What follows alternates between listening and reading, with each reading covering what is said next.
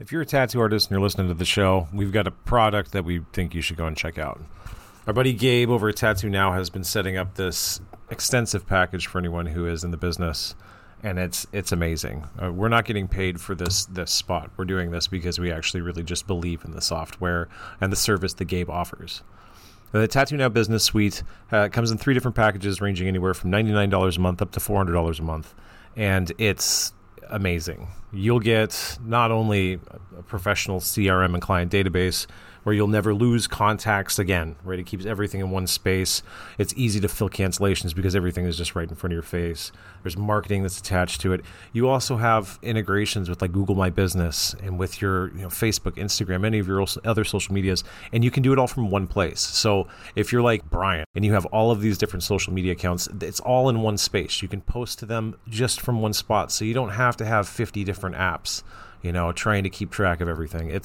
It's amazing. And that's just for the base package. I mean, if you start getting higher end on this stuff, like up to the premium one, I mean, you get one-on-one time with Gabe. And I mean, if you don't know of his past, I mean, first go back and listen to the show, but also just know that this dude knows what he's doing. It's more than 20 years just doing the tech side of stuff, but also he owned one of the most successful shops on the planet. And it's just amazing to have that wealth of knowledge at your fingertips. So why don't you head over to the Tattoo Now website and fill out a request to have a talk with them. We'll have a link down in the show description, but if you're not somebody who likes to read that stuff, you can go to longevity.tattoonow.com/two dudes. One word, two dudes is the affiliate link. You can go over there and hit Gabe up. I mean, trust me, if you hit this up and you take advantage of this, it's going to help your business, streamline your stuff, and give you more free time. Anyways, on to the show. Welcome to the show. I'm recording in the kitchen at home because it's loud and I'm not at the shop. So we're just going to skip a whole bunch of the fancy stuff and just ask you to go leave us a review if you want. And look forward to the episode where we're talking with Vyvyn Lazonga, Madame Lazonga's tattoo in Seattle.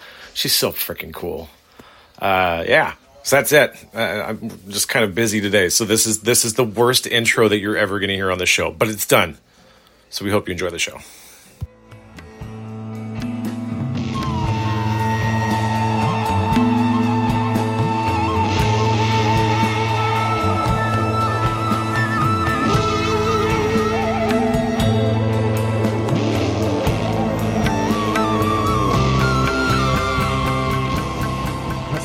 Thank you so much for talking with me today. Like, I am a huge fan. I have I mean the lore behind you that I've encountered in my travels. Really? That you're like a mythical. No, you are. It's I was in northern Canada and somebody had mentioned some stories about you. This is like, you used to tattoo with a 6-shooter in your lap. Like you were someone not to be trifled with. I love it. So the myth and mystery attached to you is for my generation tattooers is massive. So yeah. Oh boy. Okay. Keep making up stories. There you go.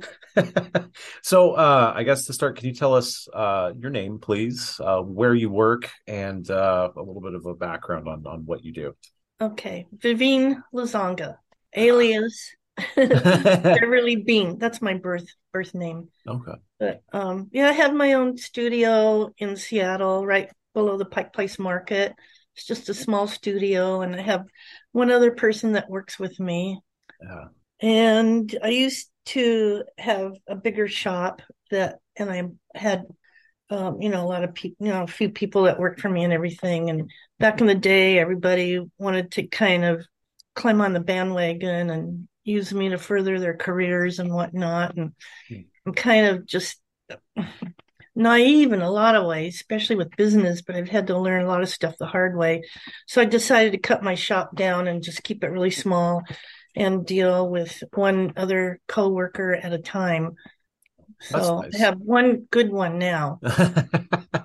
So I guess the industry over the career that you've had has changed a lot. Would I be safe in making that assumption?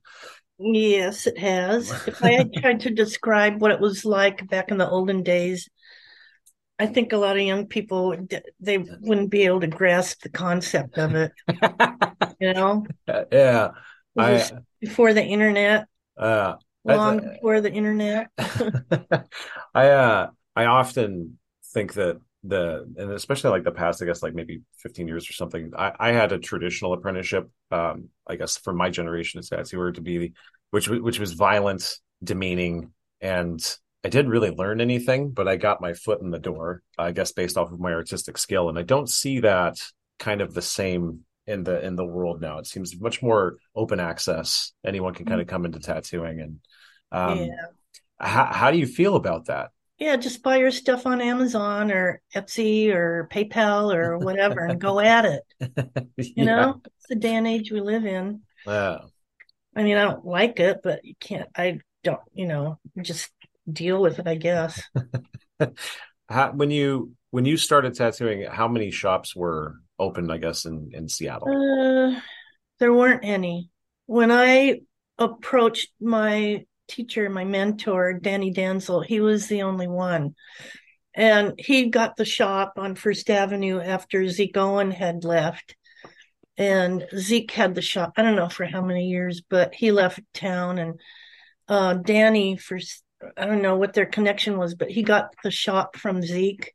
So, and then I met Danny the fall of 72. And it was all very... I guess it was supposed to be, because I had been looking for a place to get a tattoo and there weren't any tattoo shops around. So I wound up going to Tacoma to get my first tattoo. And that it was a very nice, clean, traditional tattoo shop run by a couple, Professor Rex and his cute wife. What was her name? I know her name. I can't remember it, but they were really darling. So I didn't want to get tattooed in front of the window. It was like typical, no privacy. So I said, okay, well, I don't want a traditional tattoo like a rose. Seemed too cliche to me. So I got this skull with bat wings on my arm. So cool. That's awesome. Right and on. Then, you know, something more sort of esoteric and macabre. And then later on, when I used to take the bus downtown, and I would have my tattoo showing, a lot of the kids, they thought I was tough and they wanted to pick a fight with me. So, okay, I better cover this up then. Yeah. That's wild. You learned so much. Yeah. So Seattle was not, I guess, the booming art metropolis that it seems to be. No, it was kind of a sleepy little town. And I think it still is kind of that way, has very sort of, I can't find the right word for it, but yeah, I mean, so Seattle's always been very innovative with music and the arts. Mm-hmm. So that's why a lot of great musicians have come out of Seattle, jazz musicians, and, you know, of course, people like Nirvana and Soundgarden and whatnot. But I think a lot of that has to do with the idea that we're not smack dab in the middle of all these great artists and performers like they have in LA being the capital of whatever you want to do, you know, pretty much. Yeah.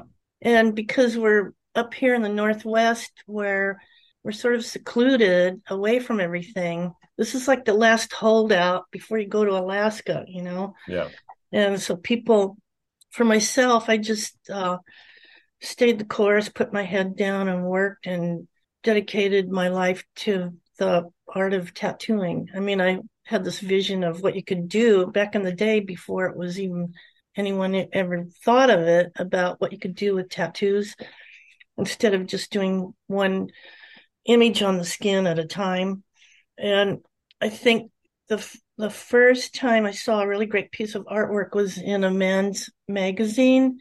They didn't have tattoo magazines back then, but they had these men's magazines. I'd go through them and look for different things. I found this article written about Cliff Raven, and his artwork was phenomenal. And then shortly after that, as I discovered more in the world of tattooing, I discovered Ed Hardy's work. But even before that, in the shop, when I was working with Danny, sometimes people would come in with photos of Yakuza tattoos. And I thought, wow, that is so incredible. It's like they tell these stories of their history or their mythology, and it's all, everything's like a mural. It's all, everything's connected, and it makes sense. And it's beautiful. It's like a different style, different way of looking at art on skin. And I just thought that was so magical and so beautiful. And I thought, oh, I want a tattoo like that.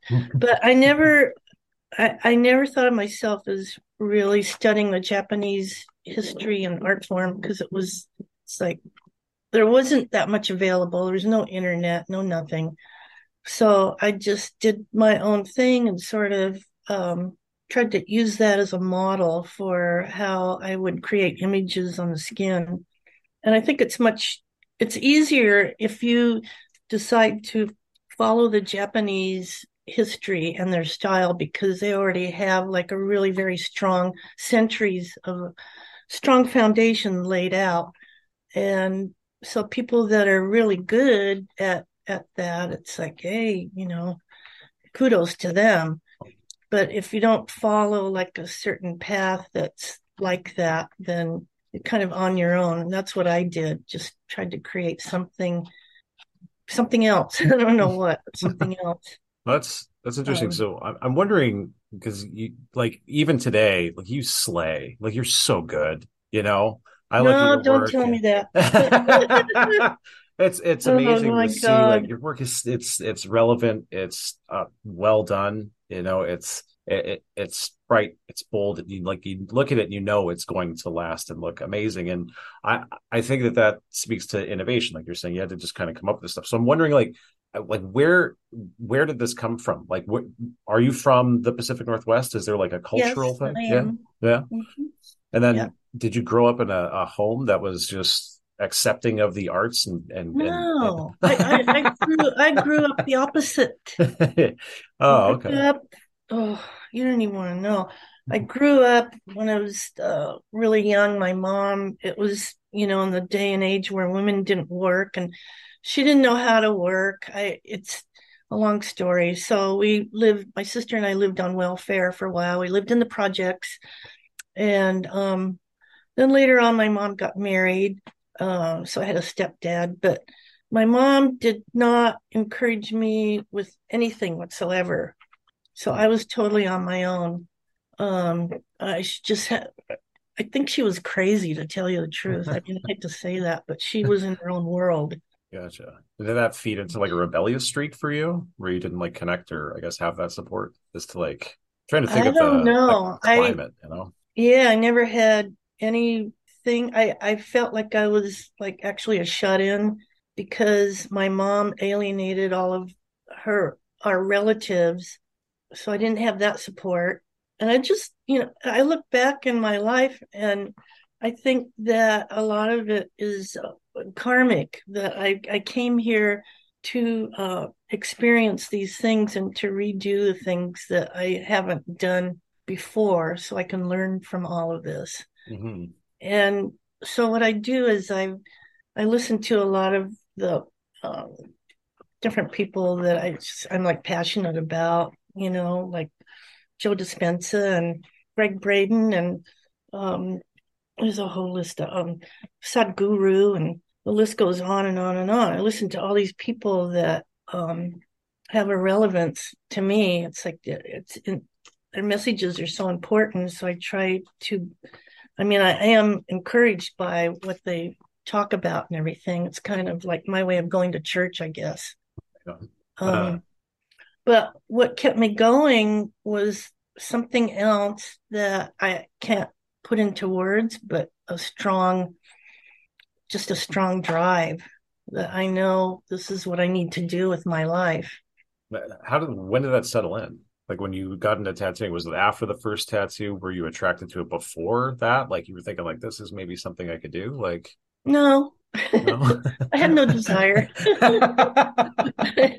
Well, how did this happen then? If this is just something that kind of fell into your lap, like, how did you end up going from, what did you do for work before you were tattooing? Well, I've always played around with art. And even when I was real little, if I had anything that I could draw with, I would just draw all over the furniture and the walls and stuff until I got in trouble. But then when I went to school, in high school, I was like head of the women's art department and stuff. So I was able to get supplies through them. And I studied costume designing back then. And then after that, I left home and went out to experience the world because I felt like I needed to catch up on my socialization and finding out what it's like in the real world, since I didn't have any of that growing up. And so that's been quite the experience for me, learning all these things with no guides or help or anything of any kind. So it's like I just like ran off like a fool. Go, here you go.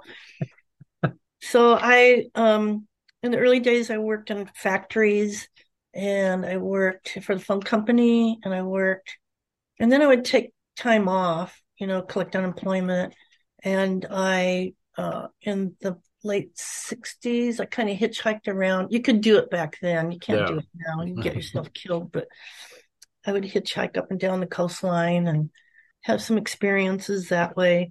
And one summer day, this guy came over to our house. I was married at the time in the early 70s. And a friend came over and he said, "Hey, there's a tattoo shop downtown that this guy opened up." I thought, oh, I'm going to run down and see who it is and everything. But even before he said that, I had already received my first tattoo. Mm-hmm. So it was like already implanted into my whole being that was like a really mystical thing to do. And so I ran down to this shop downtown. It was on Skid Row. And at that time, everybody shunned Skid Row. It was like, oh, you don't go down there kind of thing. But I did. And I met Danny. And so I asked him if I could be his helper. I didn't go in with an attitude like, oh, you'll teach me. No, I went in with the idea of how can I help you? So that's kind of how I started. Yeah. At the time, he didn't have a phone. Can you believe that? No phone. It was just flying by the seat of our pants. Walk-ins, So I started doing flash, different kind of flash that was not all that traditional. And that was like my start. Mm. So I'd go home and paint flash with Doc Martin's paint, watercolor paint. And then as time went by, I would start doing larger pieces, but I would do those at home so I wouldn't interfere with my walk-in work at the shop. Mm-hmm. Yeah, I know. I look back on my past. It's like, wow, I had a lot of energy. I don't have that kind of energy anymore. Oh, well. But that's awesome. Is it kind of like the traditional track that we hear about from more modern people as you're going through? You start off small, you start working big, but I don't think that the designs that you were doing weren't the standard, like wall flash you were saying. So like, how did they differ? Like, I just thought they were boring. See, that's the rebel in me. I don't want to do that. Yeah. You seem to have a really light spirit. Like you just, I don't know. I just met you. I've been talking to you. You just like, you seem really nice. Like I don't, all the stories I heard is like, you once stabbed a man in like Kentucky and shit. And so I'm talking to you. Just wow. Like, I like that. Maybe it'll help me grow some balls or something. But you just like, it seems like even like how you're describing your rebellion, you're like, I don't fucking know, I'm gonna go do something else, and I think that's that's amazing. How was your initial like foray into just like kind of doing different stuff? How was it received? We'll say it was a different day and age, and they had the women's liber thing kind of growing, escalating, and the whole thing with Black people being so trodden upon, and Martin Luther King, and this is the era that I came out of, and of course I used to go to protests and whatnot, the Vietnam War protests, and get tear gassed and all that kind of stuff. But wait, what? You were tear gassed? Yeah, I had that. I lived close to the University of Washington when they bombed one of the buildings at the university. A lot of stuff came down. The Black Panthers were, I really liked the Black Panthers though, because I think they did a lot for their community and for children and stuff. But the university was bombed. What? Yeah. What happened? I didn't know that the university was bombed. What was this a freak accident in the science room or something, or somebody set off a bomb? People just like that. I don't know what group did it, but there were a lot of subversive groups around fighting the Vietnam War and stuff. So it was one of those people. Yeah. I don't know who did it, but But you know, I look at stuff today. It seems like we're going through another repeat with the Tennessee Three and all of that. I don't know if you watch what's going on, but it's I don't even want to get into that because we're talking about tattoos, not we're talking politics. About tattoos. Yeah, I try to stay away from politics and religion because I find it doesn't matter whatever my opinion is. I'm going to find somebody who doesn't agree with it. So I know, exactly. But I see us doing a repeat, and the energy. It's the energy behind it is really great because people are waking up, and what's going on. People are not taking it anymore. And that's why you have so many mass shootings and whatnot. So, that's going to change. I hope so. And people are excited. And I think they're banding together, helping each other. And, it's going to change. I sure hope so. Because this is not going to go on forever. Oh, thank God. No. With your shop being located in the space where it was, like how long did it take you to start, I guess, getting like a client base, we'd say, like we compare it to nowadays? I was lucky. I was in the right place at the right time. A lot of women loved me. A lot of men loved me because they hadn't seen a woman tattoo artist. Mm-hmm. And back in the 70s, it was like tattooing was sort of underground, and I think Lyle Tuttle did a lot to promote it with tattooing rock stars, and his way of being in the world was so dynamic, and he was a great storyteller and everything. So, but I was in the right place at the right time, and so it was easy. Mm. And so the faction of people, they all wanted to get tattooed. I did a lot of Vietnam people coming back from the war and whatnot. But when I went to Portland once, I was supposed to get tattooed by Zeke Owen because I loved his work. I didn't know that much about him at the time. But when I went there, I met Hong Kong Tom, and he actually tattooed me instead of Zeke. So I was happy. I got his pieces, just has lasted throughout the decades. It's so beautiful. But Hong Kong Tom and Don Nolan and Rio de Janeiro. There's a bunch of guys. They all worked on the Pike, and I'm not sure who they worked for, but this was after the Pike got disbanded. And so a lot of them were out just kind of looking for places to work.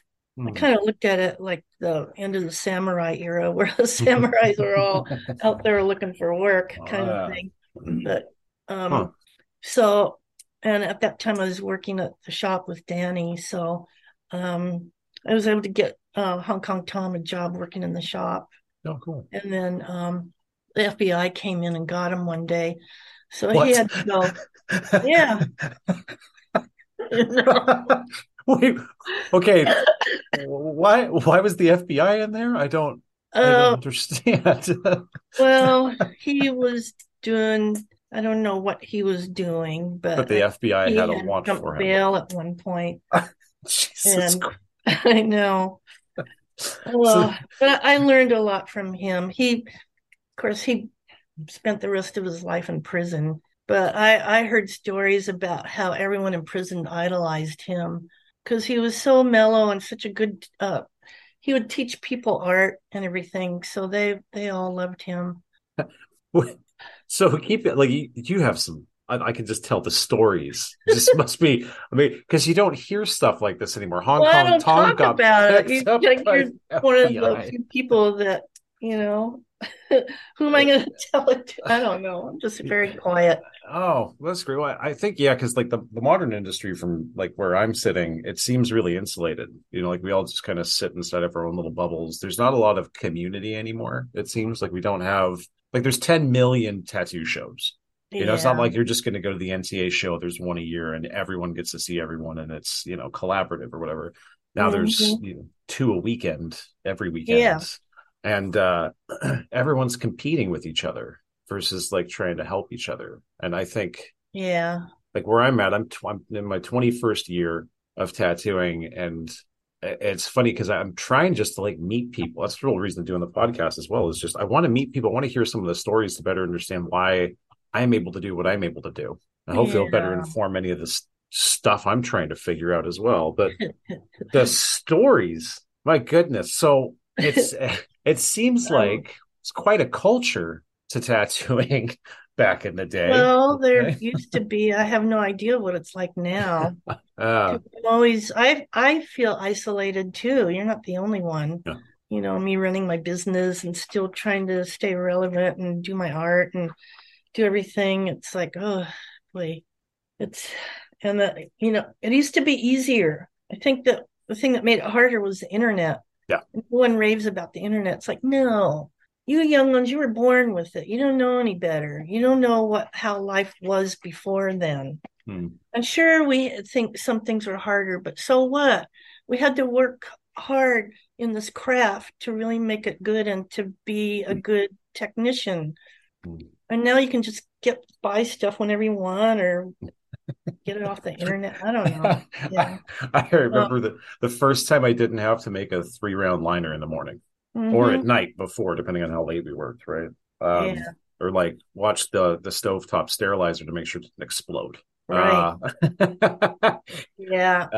Or the time when we were trying to make some black pigment and somebody accidentally dropped a bag and it popped on the ground.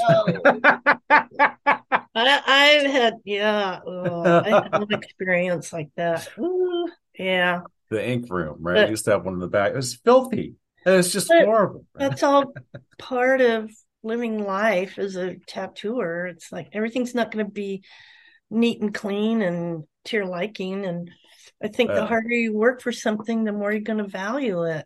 And so just like all these conventions that go on, like dozens of them every weekend, it's like, so what? You know, I think you're right, connecting up with people, because that's what really makes it worthwhile. And I kind of wish that I could do that in some kind of way. I don't know how, but I miss the people thing. But I feel like I'm too old to go to conventions and sit there and work. So I'm not doing that.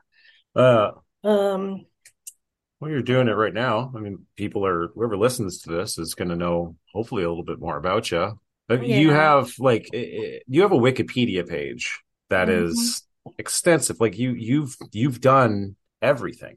You know, well, I wouldn't say that. I've just lived a lot of life and been through a lot of experiences. They haven't all been good, but in a way, I honor it because I've learned so much from that. Yeah, I think life isn't going to be like a straight line across even Steven, you know? Oh, no, it's not all over like the place. Listen, like just the amount of time that I figure most artists, we got the demographics down here. I live in Portland. The demographics, we have like 4,500 tattooers in Oregon. And the average tattooer age is not very much. It's 3 to 5 years in the industry. So there's a muddying of the skill and talent that's coming up because there's just so many people here. But it seems like all of them have not taken the time to try and educate themselves backwards to learn off of the mistakes that people came from before them. You know, so have you made a lot of mistakes in your time? Oh, plenty. Still make them. Never ends, right? Yeah. I think it'd be like one of those things that is necessary now. And I mean, not to harp on tech too much, but if we had an open space where people could just talk and hear and like learn in a true way, to make sure that like your experiences specifically like aren't going to be lost, you know. Like we talked to Carrie Barba a couple weeks ago. Yeah, that was such a great interview. Oh, thanks, Dan. And I listened to it and I thought, oh my God, she has such a great history. It's cool, can't even like I don't know. It's like I was like intimidated. I mean, you're considered one of the, you know, people who just brought women into tattooing in the Northwest and like across the country. How many female tattooers do you know that had started when you were working? The only person which I didn't know at the time was Kate Hillenbrand, and I didn't know about her until probably 10 or 12 years later on. So there were a couple women that came after me about, I think, 5 years after me. It was Suzanne Fauser and Mary Jane Hake from Portland. Oh, wow. So, yeah. And that was it. So, like, when you would travel, or maybe Lisa made a decade or so, and if you went to some of these conventions, was there a different level of connection amongst, like, the females in tattooing? Like, have you seen someone else? You were like, oh, my gosh. Like, let's hang out and be best friends? Or was it very competitive? Well, I think women are weird, actually, because I think, you know, it's like men and women have their own style. So, but I think women can be nice to your face, but covert, and if they don't like you, very vindictive. And with men, it's like I think I get along pretty well with men, but it's, you know, it's an individual thing. I found out the hard way that I need to surround myself with the right people. It took me forever to figure that one out. Better late than never, because I used to hire people that just wanted what they wanted, and I had a big shop and everything, and I couldn't really manage it. It was too much. And so people would be doing things behind my back constantly. Yeah. And not as much loyalty. So I had to like cut it down and just get rid of that. How long ago did you cut down the shop? That was actually, I think, about 12 years ago. And, you know, I would hire people to come and work with me without really vetting them out. And that's another thing that I had to learn, to go by, not just by the art that they do and how good of an artist they are, but everything else about them.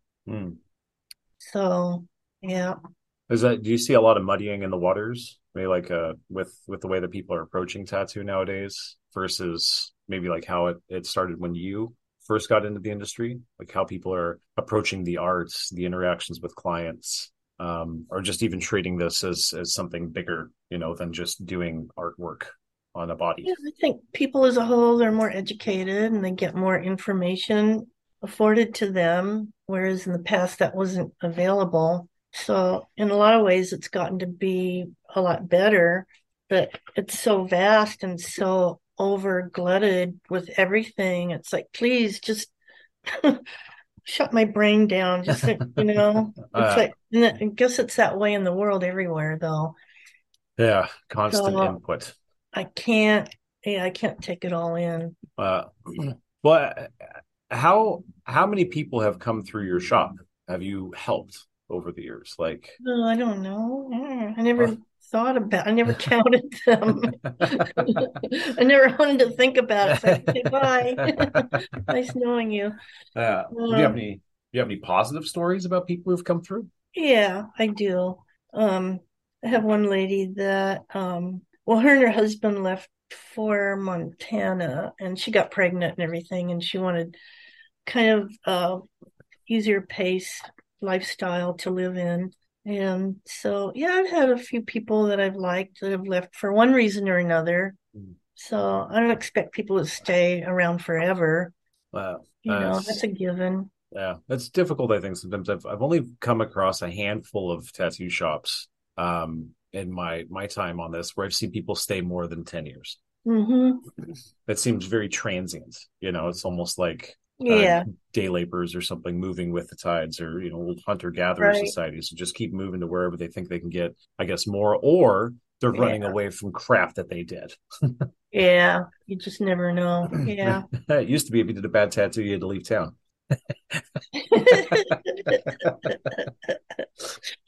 Oh, God. That's why I worked at 60 different tattoo shops over the first, you know, number of years that I was at. And I got to travel all over the world, which was great because I had to try to learn off of other people. And I just, as soon as I'd mess up, I'd be like, oh, well, time to pack up and go again. Really? Fix the tattoo and leave town. Quite the experience for you. Quite the education.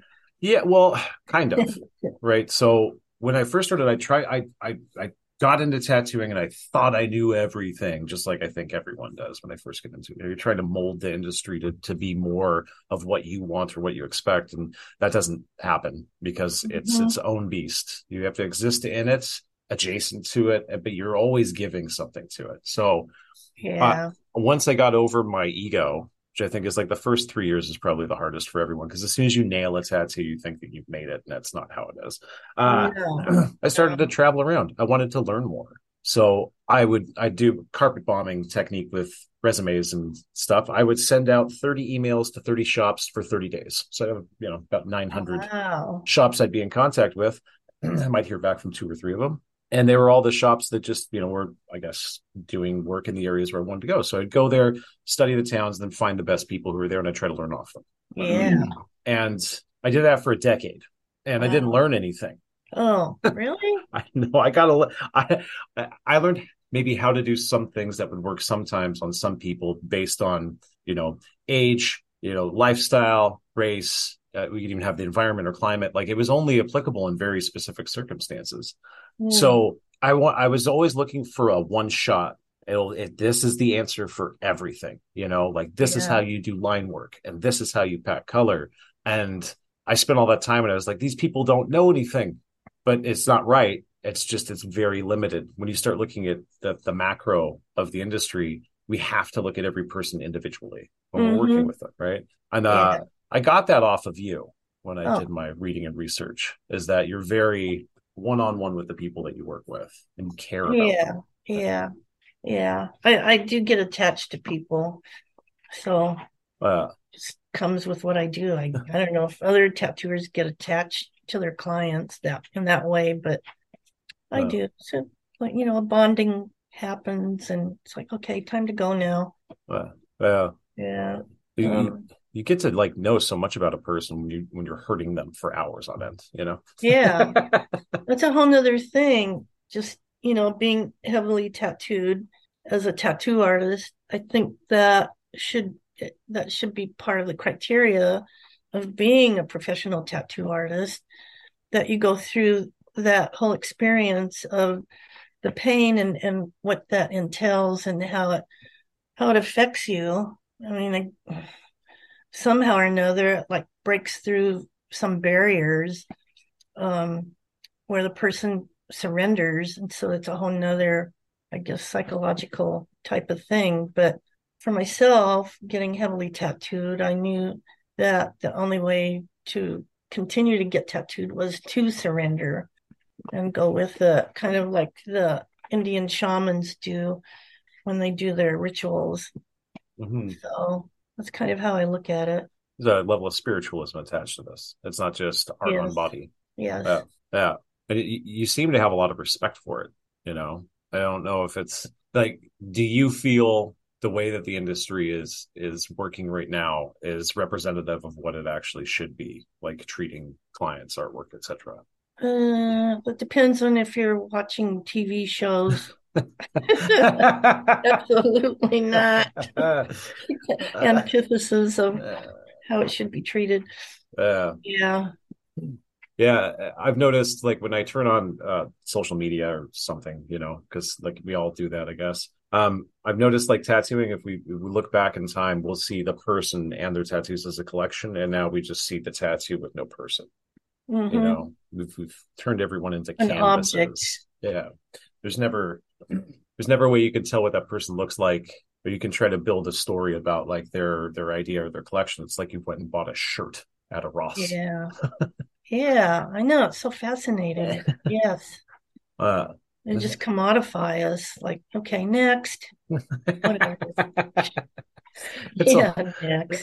It's almost like the tattoos have gone back to the old Flash days, you know, where you come and you pick something off the wall. That's what I've noticed recently. Like when I go do the tattoo convention in Seattle, it's like, and I gave up going to tattoo conventions, but I will go to the one in Seattle because that's my hometown. Yeah. And so what they're doing now is the artists are making flash, their own flash, and putting them in their little books. People can pick. It would be like going into a shop, picking something off the wall. So they pick something out of the book to get tattooed for a certain price. And usually they're small enough so the artist can do it in an hour or two or even less. Mm-hmm. So yeah, it's going back to the Flash days. I told myself I was going to do a book of Flash. So here we go. I'm going back to the past in a different way, but it should be fun. Yeah, there's a large push for a long time to make art real inside of tattooing instead of just being Flash. Like you seem to have had a hand in some of that as well. Like what was the initial feedback on the industry when you started just wanting to do something different? Were people interested in it, or was that? Yeah, everybody was. Yeah. That's neat. And I think, you know, there was an enthusiasm, this buzz of interest and where everyone wanted that, you know. It was very exciting times. And so a bunch of us, we would share and get together at National, and that was fun. And it may have been competitive, but it was different because, you know, National always honored everybody, no matter who it was that showed up. And we all shared together doing, putting the conventions together. So it was more like a co-op. Socialism, that dirty word. Yeah, we all work together. When did that start to fall out? Well, everything in life is gradual. It seems like takes, you know, time. Didn't really fall out. It just morphed into something else. I see tattooing changing about every 10 years. Yeah. Like the designs and stuff people want. And yeah. So now it just has changed into something different, but a rehash of something old. Yeah, it's like a 70-year cycle where we're seeing it now. It almost feels like you go back to like the 60s, 50s type of tattooing where we have a lot of people traveling, very fixed set designs, and it turns stuff out. Get in as quick as possible. And then you have the stick and poke people. That's another thing. It's like I say, whatever floats your boat. The primitive tattooers, as they call them. Yeah, I found that interesting and kind of problematic, you know. I don't understand why you can charge hourly when you do a stick and poke, nor do I understand how you can charge over $300 an hour when you're doing a stick and poke tattoo. Yeah, I guess it's whatever the market will bear. I guess. You know, kind of thing. I don't know. It seems weird to me. Like, there's a lot of innovation that has taken place, not only just like art and understanding the people and like, you know, trying to create some type of equality so anyone can get a fucking tattoo. Why would we start moving backwards? Yeah, well, we are. Yeah, we are. It's strange to me. Because it's all about experience. And so the population has to go through that experience. I got you. And things repeat themselves. Yeah. Those who do not study history are doomed to repeat it. Isn't that the phrase? That's right. Yeah. Well, but I do feel fortunate to have worked with Hong Kong Tom and his half-brother, Don Nolan. Don Nolan was like, I just idolized him. Wow. He was such a great artist, a Renaissance man. Yeah. So we worked together in the shop for a while, and then Don decided to get a sailboat and sail off into the Caribbean. And then that's a whole other story. He wound up in Minnesota, and that's where he settled. And Washington to the Caribbean to Minnesota. That's a weird climate change there. It's kind of interesting. Yeah. And then having gotten tattooed by Don Ed Hardy, that was another experience too. How did that come about? I found out about him early on, well, in the mid 70s. And then I decided I wanted to get tattooed by him because his work was phenomenal. And it's like, yeah, I'm going to go do this. So that's what I did back in the day when no one even thought about that. It was very underground. Yeah, he was, I still idolize him. He's so good. Yeah. Yeah, my teacher, Danny, of course, he was old school. So I was pretty much teaching myself. And then when I left him, I had to unlearn a bunch of stuff that was not too good. But it's okay. Yeah. I love him. I respect him so much for taking me on. Was it difficult to try and find a job like after you left? Did you have to go and just like open a shop? Yeah, I did. I was the first person to take tattooing off of Skid Row. And so I moved it up to an artsy neighborhood in Seattle, Capitol Hill. Yeah, I did that for a while, and it wasn't the best of places. There was no parking, so that kind of squelched that part of the business real good. Yeah. That's great. Yeah, learned a lot, what not to do. Wow. What else was I gonna say? Oh yeah, Sailor Jerry. Sailor Jerry used to write letters to Danny a lot. They would correspond back and forth. So I would see photos of large work that Sailor Jerry had done on sailors mostly. They'd get these big back pieces and stuff. But Sailor Jerry was doing kind of a Japanese style, but his own style. Sailor Jerry was the first person to innovate and bring that Japanese style of artwork to the West. And that's how it started. Oh. And Ed Hardy, I think he worked over there with Sailor Jerry for a while. And then he decided to go on his own. He actually worked for Doc Webb for a while in San Diego. But yeah, Sailor Jerry was the first person to really start that. And I had no idea. I mean, I was in awe of his work. I tried to write him one time. He wasn't having it. Okay, I get it. It's okay. It's a different time. Yeah, it was. And nowadays when people, it's like, you know, so many young people and people in general, they had no idea of who Sailor Jerry really was. I mean, sure, he was a conservative and probably a right-wing bigot. I don't know. I don't know his personal stuff and how he was a crotchety old man, but he was phenomenal. And people have no idea what he did, what he created. Wow. And when I tell them, they go, "Wow, I didn't know he did that." Yes, he did. Was there a big difference between like the West Coast scene versus East Coast, we'll say, versus, you know, Midwest or whatever? Back in one time there was. I watched the whole Japanese thing catch on, and it spread from the West Coast to the East Coast, and so that was really big for a decade or so. And yeah, and then as time went by, different fads would take place. Yeah, the biker fad, rebel. Yeah, I did a lot of Harley Davidson. Yeah. I was thinking back at that actually the other day. I was thinking, like, how many times have I tattooed a Harley logo? And I'm like, a lot. Yeah. I could probably buy a pretty nice car for the amount of money I made just on Harley symbols, you know? Yeah, that's true. And then each region of the country, they kind of have their own style. Mm-hmm. It's so individual. Yeah.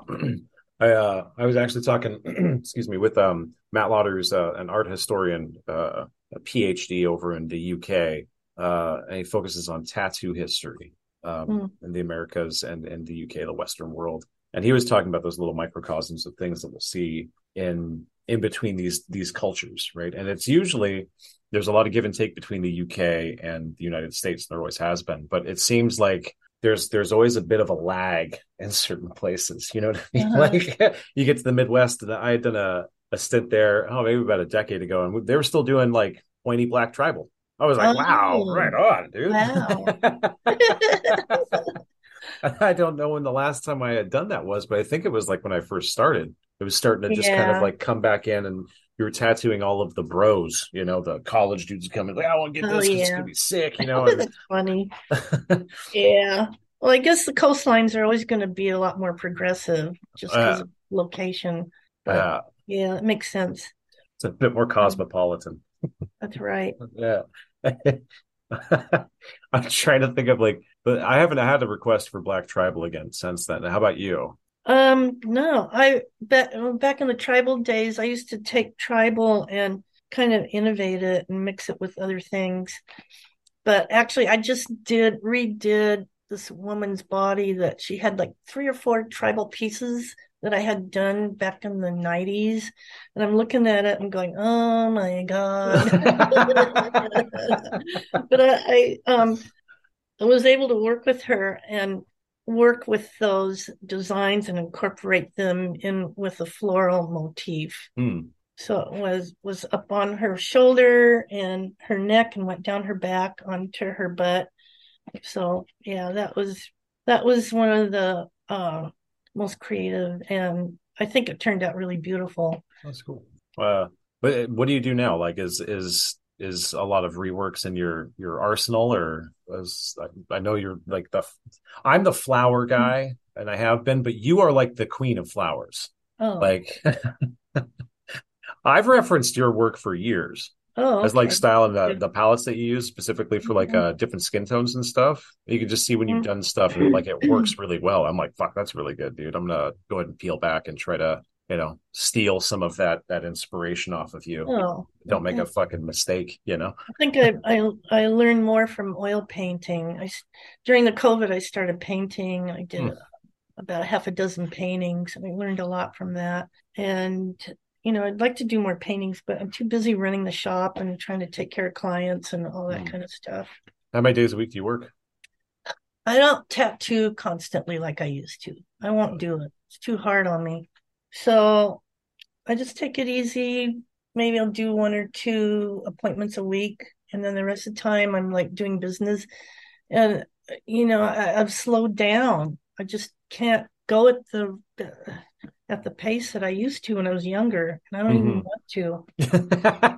Why?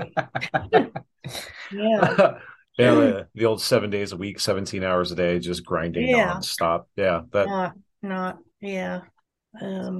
running a shop sucks. Yeah, it's not. I'm surprised I'm still doing it. Why don't you quit? Why don't you close it up and just head on the road and just do your work? As an artisan, just enjoying the space. I know. I'm just afraid of the change, I guess. And I have a really special lady that works with me now. It's finally, after all these years, I have someone good that totally appreciates me. Mm. I don't want to give that up.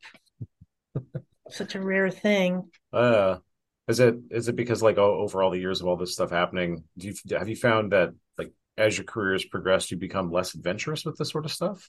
Or is it just you're just kind of fed up? You're just being fuck this, Yeah, a little bit of everything. Try not to be too jaded, as life goes by. Dude, really. Yeah. I don't think you can not be jaded in this industry if you've been in it long enough. You're forced to innovate and change and create every day. It's exhausting. Yeah. And it's any kind of art, even with music, anything that you create, you need those period of times where it's blank, where you're reformulating inside about just you're regaining your strength and your energy. Mm-hmm. And good recess. Yeah, everything's like that. Even with music, they have, when you're writing music, there's these periods where it's really fast or really staccato or something, and then you have a part of it that's slower and melodic. The contrast seems to be what really makes art good, whatever form it takes. That's how I look at it. Do you get a chance to actually do your own art with these things, or do you approach your tattooing a bit more technically, just trying to get the job done nowadays? No, I think I have a new enthusiasm for what I do now that I got rid of the bullshit in my life. Nice. Yeah. And so over the last 12 years, I've had so many operations. So that kind of put the damper on me. It's okay, here's another one. And then I have to recover. And And then I'm out of the loop for a while. I keep the shop going, of course, but that part of my life has not been easy. And so my last operation kind of really wore me out. And now I'm just getting my strength back again after 4 months of recovery.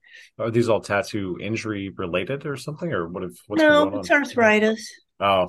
I had two hip replacements, 2 carpal tunnel surgeries, and 1 knee replacement. Jeez. So each time I go through it, it's like, it's hard, especially when you have, I shouldn't say it, surrounded by people that aren't too good in your work environment. But what I had to do was really, okay, so the thing that really changed my life was when Anna Funk from Honolulu decided she was going to give me a 50th anniversary party. So everybody from all over the U.S., not everyone, a lot of people showed up to participate. And Anna she just did such a superb job of doing all these events and activities where people get together and have luau's and dinners or beach parties, whatever it would be. I couldn't believe she did all that. So there was also this other young guy that did sort of like Reiki work there, massage, and where it's almost like taking an ayahuasca trip, but he was there. Yeah, he was there doing what he does for people. So I decided that I wanted to get a session with him. And of course, it's one of those things where all your sensory perceptions are like you put a mask on and you have like really beautiful music headphones, and then aromatherapy going, and you lay there. And everyone that has done it, they have their own experience. But for me, it was very cathartic, and I thought, yeah, I can do this. And so it was gave me a lot of insight and new energy. And just being there with all of the supportive people that I'm not used to, because I'm used to being alone all the time with the shop and my clients and this and that, very isolated. I was kind of like overwhelmed, speechless. It's like, wow, I can't believe this is happening. So the first thing I did when I came back to Seattle was fire this woman that had been working with me for a while. And I kept her because she was a great artist, but we just did not mesh. And every inch of the way was like pulling teeth and very argumentative, very, very narcissistic. And I feel weird talking about it. But when I got rid of her, I think it gave me the ability to really stand up to people. It's like, I'm not taking this any longer. Anyone that comes into my shop, I'm going to feel them out good. I don't care how good their artwork is. That's it, period. Mm-hmm. That's good. A huge lesson. Yeah. I think have you had to redefine your idea of like success since some of the stuff has happened? Well, of course. Yeah. And back in the day, I thought, oh, you just hire someone. I didn't know about any of this other stuff about looking for certain qualities. It's like, yeah, they can do the work. I'll hire them. It's like, no, you don't do that. Just don't do that. And I think a lot of that comes from how I grew up being poor, and that being instilled in my subconscious, like, oh, you got to have someone there working. You got to have someone there helping you pay the rent and whatnot. Mm-hmm. It's like, no, I don't. And that's what I learned. Good for you. Yeah. That's awesome. I've been noticing that actually a lot with some of the shops, just traveling around meeting people. There's a lot of like co-ops now where people are just like, well, we three get along. We're just going to open a shop, and then that's it. You just kind of have your little space. And I think it's neat, right? Because we don't have the same hierarchical models anymore where you go in and you work with a shop and you do a cut or an hourly pay or, whatever. It's just everyone's kind of working together to do something that's good. My fear is that it becomes insulated, If we have people who are just here and they don't venture up and maybe try to socialize a little bit, which we need to have that, I think, more, is that I'm wondering if it's just going to make it so people start learning less and be like, my word, I know. It seems to be happening because we can just snoop now. We go online, right? We're just like on Facebook or Instagram to like, oh, look at this, you know? No one really reaches out and just says, hey. Well, I'm guilty of that, you know? You don't have to do shit, though. Dude, you're a legend. I feel like, oh, I got to get out there. I got to go visit some of these shops. And, you know, I should. We had Damon on the show the other day. He thinks you're great. Oh, I know. I love Damon. Did you interview him? Yep. Oh, is it online? Yep. Yep. Oh, okay, I'll have to listen to it. Damon's cool, man. It's just a nice, positive, happy dude. You know, it's neat. You're surrounded, especially up there. I worked in Seattle for a number of years. I still I'll make the commute up. I live in Portland, but I'll work up in Kent a couple days a week. And the vibe out there is really neat, especially like some of the shops that are out there are just awesome. The people are really, really, really cool. You know, some shops, not so fucking much, but I guess that's kind of anywhere that you go. You know, I just keep walking into places nowadays because I'm just like, hi, I'm Ryan, you know, how's it going? It's like, oh, who are you? It's funny. I went into a place down here in Portland a little while ago. It's called Dead Gods Tattoo. Strong name. And I'm like, hi, you know, yeah, you know, and they looked at me like I was on fire, and we're not friends. I guess now I left my card. I'm like, we should hang out sometime, but I'm not like getting much feedback. I don't know what's happening with it. I wish we could all just like as an industry get along a little bit better, you know? Yeah, just like hang out. Well, no, I got my energy back. You know, I might be able to get out there and visit some other shops. Now that I'm not working as much as I used to. We should get you an RV, and we should put you out there. You could just do a town a month. We'll just send you out somewhere and just be like, "Hey, what's up?" People should hear your stories. I have no idea who half these people are that you're talking about. I was like, why did they call that dude the guy who went to jail? What? How did he get that name? I don't know. Probably some of the guys on the Pike gave it to him. I would imagine.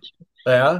Everyone had like cool names back in the day, and now you're just like, "Hi, my name is Ryan. I do tattooing." You know, it's like, no, I gotta have something like Charlie Horse Clark or something. You know, you'd be like, "Oh yeah, well Charlie Horse, talk to him down there." No, we don't have call signs anymore. You know, I think a lot of that comes from the biker culture too, because everyone always had like pseudonyms for themselves. Well, did you ever have names and stuff? Did you have a couple other like nicknames for you? Yeah, not that I know of. I knew you as 6-shooter, so I mean, there you go. That's incredible. It's funny. Yeah, the story went. It was there's a rougher area where you started to tattoo in, and so you know people come in and sometimes they'd be rude, and you just keep a gun on your lap. They come and they start getting lippy. You'd be like, "Get out, or I'll fucking shoot you." No, but we used to have a cattle prod. So we walk in and just fire that sucker up, wave it in their face. Well, luckily I never had to use it. That's good, at least. I think we should start spreading some stories about you just to help, you know, buffer your approach to various areas. So it always start out with like, have you heard this one? So I've heard Madame Lazonga. It was actually a bare knuckle boxer back in the day. Oh, cool. I like that one, right? Yeah. You got the scars, you know, from the surgeries and stuff. You'd be like, yeah, this is this time this guy, he came at me with a bottle. I fucking beat his ass. He almost got me, though, you know? I guess, I don't know. To me, my life seems kind of boring, but, you know, people should start making up more stories about me. Yeah, I'm going to do it right now. We have a website. I'm going to write a biopic for you. And I'll send it over to be proofed, of course, beforehand. But I'm going to do that. I'm going to advertise the Jesus out of it. I know some people at some of the magazines. I think we need to edit the Wikipedia article just a little bit. We'll keep all this stuff in there, but we need to make it a little bit more grand.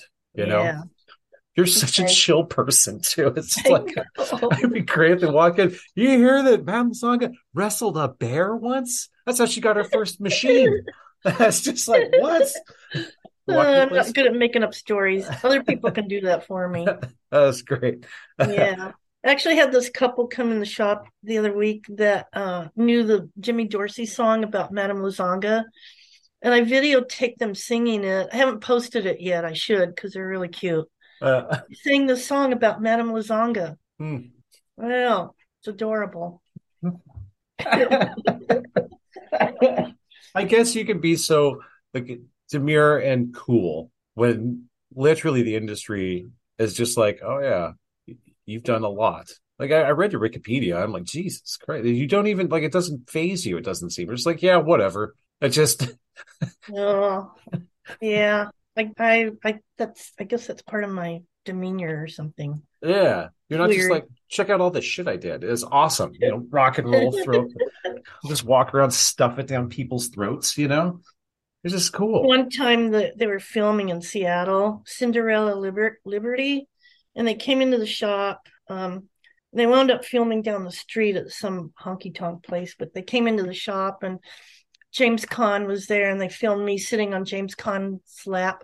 So I go home, I tell my husband, I said, yeah, I got to sit on James Caan's lap. He said, do you know who that is? I said, no, I'm oblivious.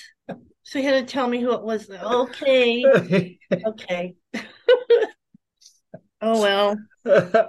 These stories are fantastic. I know you're not, you're just like, well, oh, well. That's fine. Yeah. One time you punched Martin Scorsese in the face. I mean, like, it's just nothing, you know? I didn't know who he was. He was just being lippy. How about we go, let's talk about some of the old stuff and how it was. Maybe that would be kind of cool if you've got any more time here. I'd like to. Yeah. I would love that. Okay. Let's say like pigment. So we're using our colors and our paints for tattooing. Where did you used to get yours from? There were like maybe 2 or 3 tattoo supply companies.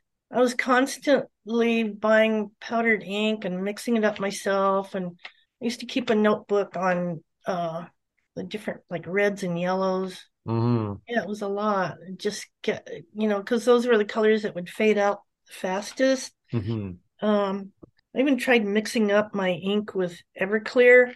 Mm-hmm. It's like, I didn't like that. It was too organic. It wasn't. Yeah, just trial and error with a lot of stuff. Remember, it's like when you're getting the raw pigments, you couldn't just get them. Like you wouldn't just go like where we have now, where you have all of these pre-dispensed colors and stuff. Like you had to go. No. You had to work for your shit. Yeah. You know? You had to talk to somebody who knew somebody. And it was all very secretive, and you had to know the who's who of powdered ink and all that. Do you remember Phil Fairweather? Yes, I do. I still talk to Phil. Cool. I've been a pen pal with him, I think much against his wishes, because I just keep talking to him. I don't give a shit. I've been talking to him for about 12 or 15 years. I'll just send him like emails. I'm like, hey, dude, how's it going? And some of the stories he had about his pigment stuff, which I don't know if he's actually able to talk about it properly or not, is wild. Just the trial and error and, you know, trying to figure out the best way to do stuff. It's kind of crazy. Nowadays, we don't have to do that. You just. But the latest news is that certain people in power want to outlaw colored tattoo ink. And they want to do it, just have it like they've done in Europe. Yeah. I think the UK is the only place where that you can actually tattoo with color. Yeah. Well, I have some thoughts about that because I think with the REACH regulations, I don't think a lot of people know this. The companies that manufacture the pigments were given the chance to submit a dossier, as they say, just a packet of information showing that the pigment is safe and efficacious, and they are refusing to do it. Oh, really? So rather than put out our studies or doing any type of data that shows, you know, how this is potentially safe or potentially harmful, they're instead going into a media blitz and telling people that this is bad and you should support them because we know that it's safe because so many people have tattoos. But if you do tattoos, you think about it, like how many times have you had a red reaction? Yeah. Or every black. Once in a while, not like back in the day. Remember the skin would just like liquefy. It's just like, oh no. That's really bad, you know? Red. It was like usually red where it would puff up and scar tissue. And then what I would do is just go over it with the tattoo needles and kind of bleed it out, and that would help. Mm-hmm. Yep, reduction treatment. We actually have to find some of that stuff. I never get any reactions now. No, I don't seem to as much. I do with magentas and some purples, which is kind of funny. Wow. That's very specific. We're trying to define that a little bit better as well, but it's just that pro-inflammatory phase. The skin does the same thing. It opens up, it takes forever to heal, and then they become light sensitive, photosensitive. So if sunlight shines on it, something happens. That happens with the blacks a lot more than I think it used to as well. Oh, I had that happen with the blue on my back. Mm-hmm. But that was right after I got tattooed, if I was in the sun. And I never go in the sun, so no problem. Yeah, bonus of living in the Pacific Northwest, where we've had 150 days of rain. Yeah, right. All right, let's go with needles. Back in the day, you used to make your own needles, didn't you? Oh, yeah. I used to spend from the time I got up in the morning until the sun would go down, just sitting there making needles. Yeah. And the best needles that I got was from a company in England. I think it was, England.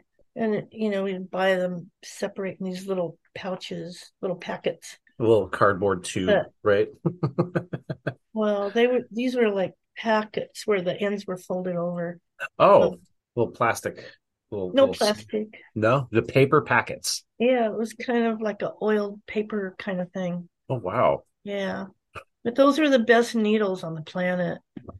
So, you know, I've struggled with needles, getting good needles for a long time. I'm always experimenting with that. Yeah. Are you running a rotary machine? One of those, or you still run coils? I can't do coil. My hands have had it. I don't have the strength. So I use rotary. Yeah. I had to kind of relearn my technique using the rotary machine. Talking about back here. Yeah. And a lot of people use the coil machine for outlining, and I've tried that, but it's too late for me. I can't do it anymore. We've noticed the actual application is a little bit like the rotaries act a little bit more like your Izumi, where you get like the hand push stuff. The coils are kind of like the tatau, when they're tapping on stuff. So the actual effects on the skin are different. That's why we're doing here trying to figure out like the different ways that you're actually holding the needle, how it influences the skin, and how skin acoustics can aid or be a detriment to when pigment's actually going in. So it's weird. A lot of the techniques we use with coils don't work with rotaries. They just don't. Right. You know. That's right. Remember how much faster coils were? You could just get you can't do that with a rotary. No, I know. That's right. It's so slow. Yeah. But your ears don't ring anymore after a day. That's really nice. Yeah. I have deaf in my right ear after decades. Yeah. I'm always going, what? What? I'm half deaf. Oh, that's funny. Do you still make any of your needles? Or are you just totally buy? No. Yeah. This is the minute you could stop doing that, you did. Mm-hmm. I'm not sitting there for hours doing that, although I could, but I don't want to. Yeah. I think we were making ours is when Icon needles, their loose needles, would come out. And so I remember making them when I first started. But then we had a supply store nearby. The guy who owned it, his name was Gary Shin. It was in Toronto where I had started tattooing. And he got some Spalding and Rogers needles that are pre-made. Man, those are fucking awesome. It's like done, just good to go. Oh, and, I used to buy Spalding and Rogers loose needles. Yeah, they seem to work okay. They're all right. I didn't like Spalding's colors though. The StayGlow stuff. Oh yeah, no. It's just the green. Or the StayGlow blue and green were like nuclear. You could tattoo tribal with that, like over top of it. Oh. I still have a bottle of it somewhere around here, actually. I don't experiment too much anymore. Not too much. I just stay with the tried and true colors. Mm-hmm. You have a very limited palette. Yes. Yeah. What colors do you not use? Oh, God. Probably a whole array of them. Yeah.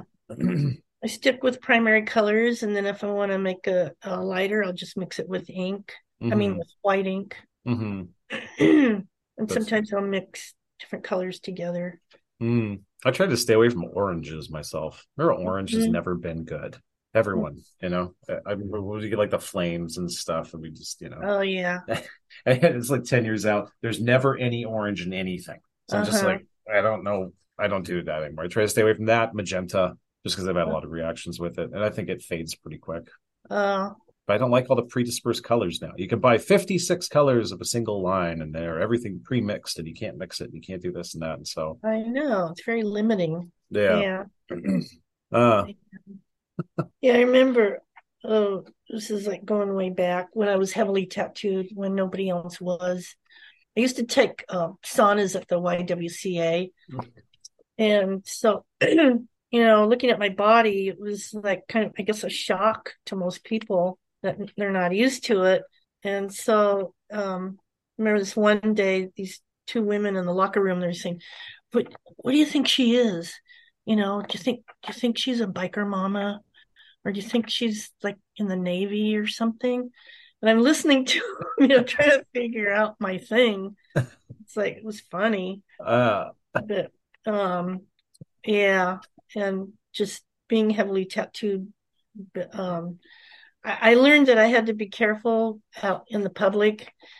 This was a long time ago though, but this one time I went into was International House of Pancakes with a couple of friends. I guess we all looked like really hardcore. I don't know. To me, we're all like a bunch of softies, but they kicked us out for looking weird. This is a family restaurant. We're going to have to ask you to leave. You know, that kind of thing. So my friend wrote the corporate office a letter, and, you know, they felt bad. So they gave us some free meal tickets or something.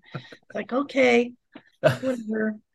And yeah, I learned early on to, if I didn't want to be treated differently, just to cover my tattoos up.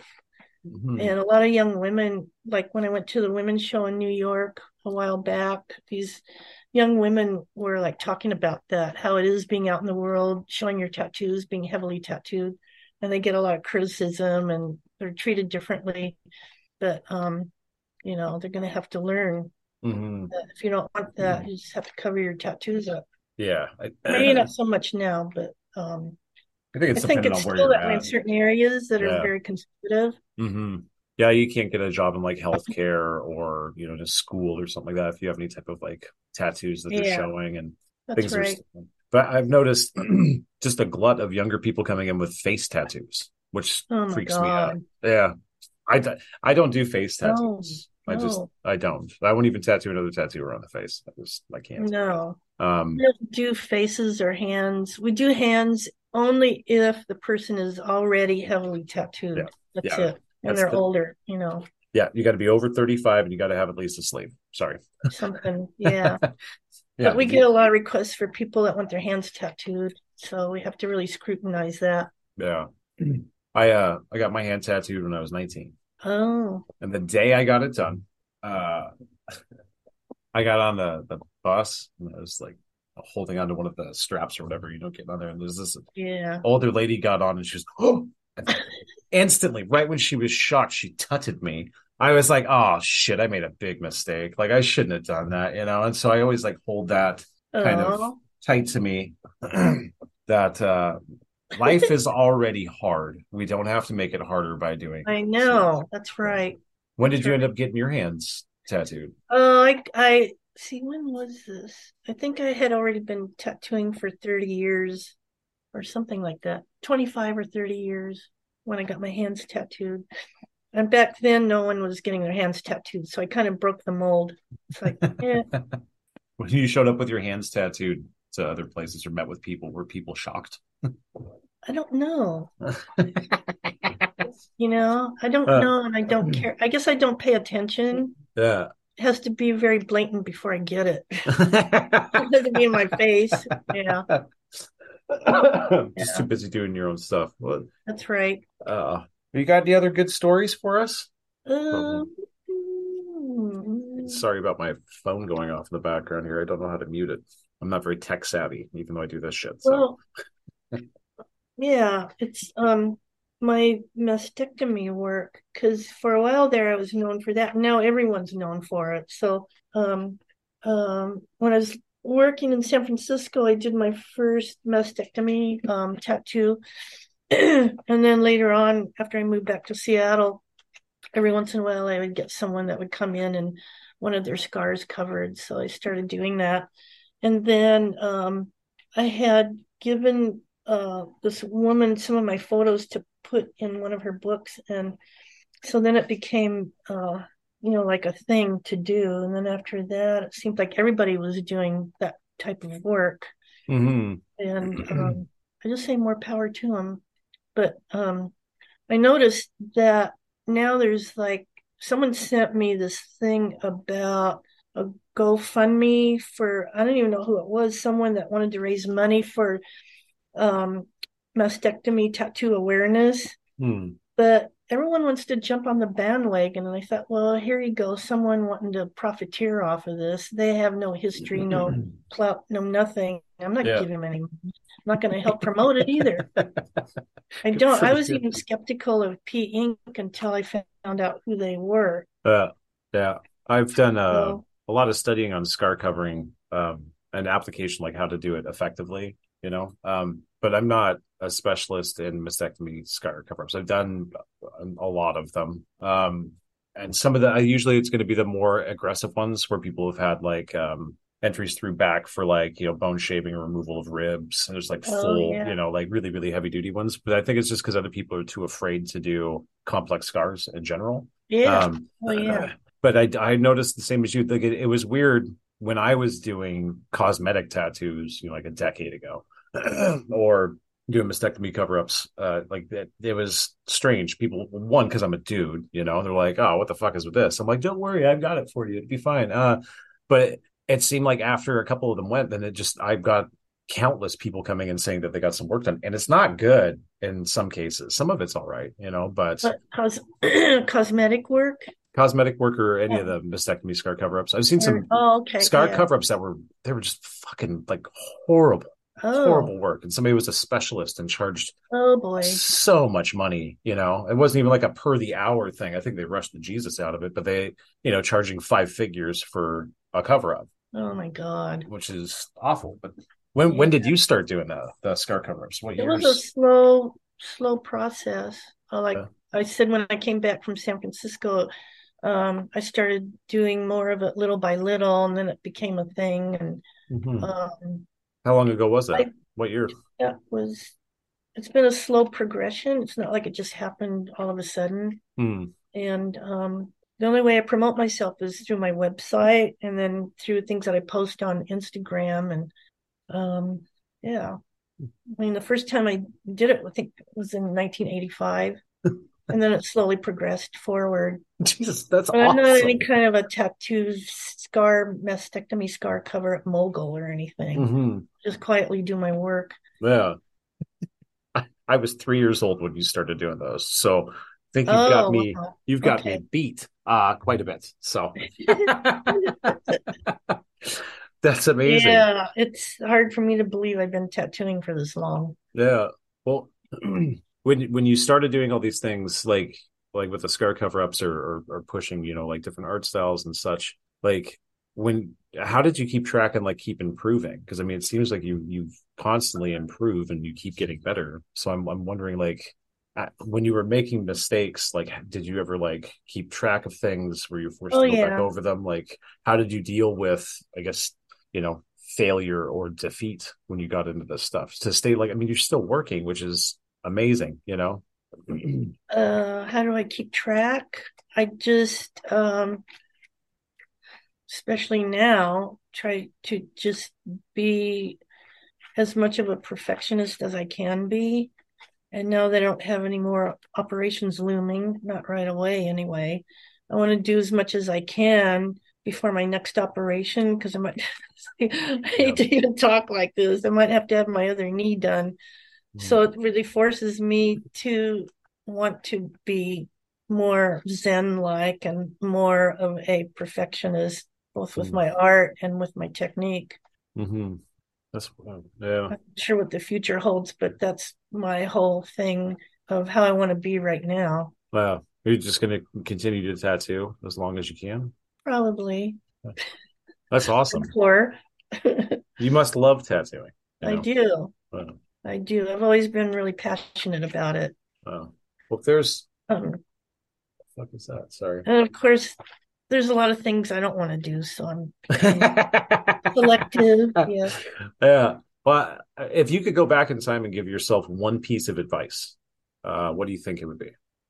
To make sure whoever I surround myself with is going to be the kind of person that I figure I deserve to be around. Yeah. That's really good advice. If you could give advice to tattooers who are just starting, you could give them one piece of advice. What would you tell any tattooer out there who's in their first 5 years or so? You think would help? I don't know if I could, because they're not going to listen to you anyway. So why bother? See, maybe that's some jadedness in me. Oh, yeah. That's awesome. Don't do it. Just leave me alone, folks. Oh, God. That's fantastic. It used to be, I think most people were like, don't get into tattooing. Like, go get a real job. You know, that's normally. But it seems like now tattooing is a full-time, realistic, artistic profession that you can get into, which it doesn't compute for me still. I still think tattooing should be a side gig. You know? Yeah. Well, you know, if you have the desire and the passion and the energy, I say go for it, because it's going to consume everything in your life. Yeah.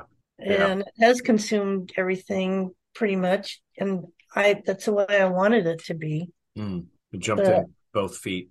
Now I'm older, I'm thinking I need to, you know, experience some other things in life. Mm. Well, what's your top 5? What do you want to do? Do art. Be in nature. Oh. Yeah. And just be around kind people, which I already am. So I'm off to a good start. That is a good start. No bungee jumping out of a helicopter over the Himalayas. I'll watch other people do that. No, I'm not doing that. No. So we'll build your story on the back end now. So anyone who's listening, if you have a new story that you want to write, make sure that we send it to your email first, so you can vet these things. You're gonna have to create a new folder. Oh, okay. Just entitle it, the legend. We'll call it the legend, and we'll just start spinning stuff about you. I think it'll be a lot of fun. I've already got 30 or 40 stories in my head. I don't really have an agenda. I don't plan. It's like, I feel, I just let life kind of guide me into the area that I'm supposed to be going in. And I trust in that. Mm-hmm. And now more than ever that I know about what I really truly deserve. So I'm just going with that. Good for you. I'm going to have to stop by your shop sometime and say hi. I know. You should. Yeah. We were talking about socializing. Let me know ahead of time so I know you'll be there. I will, actually. Yeah, right. That would help.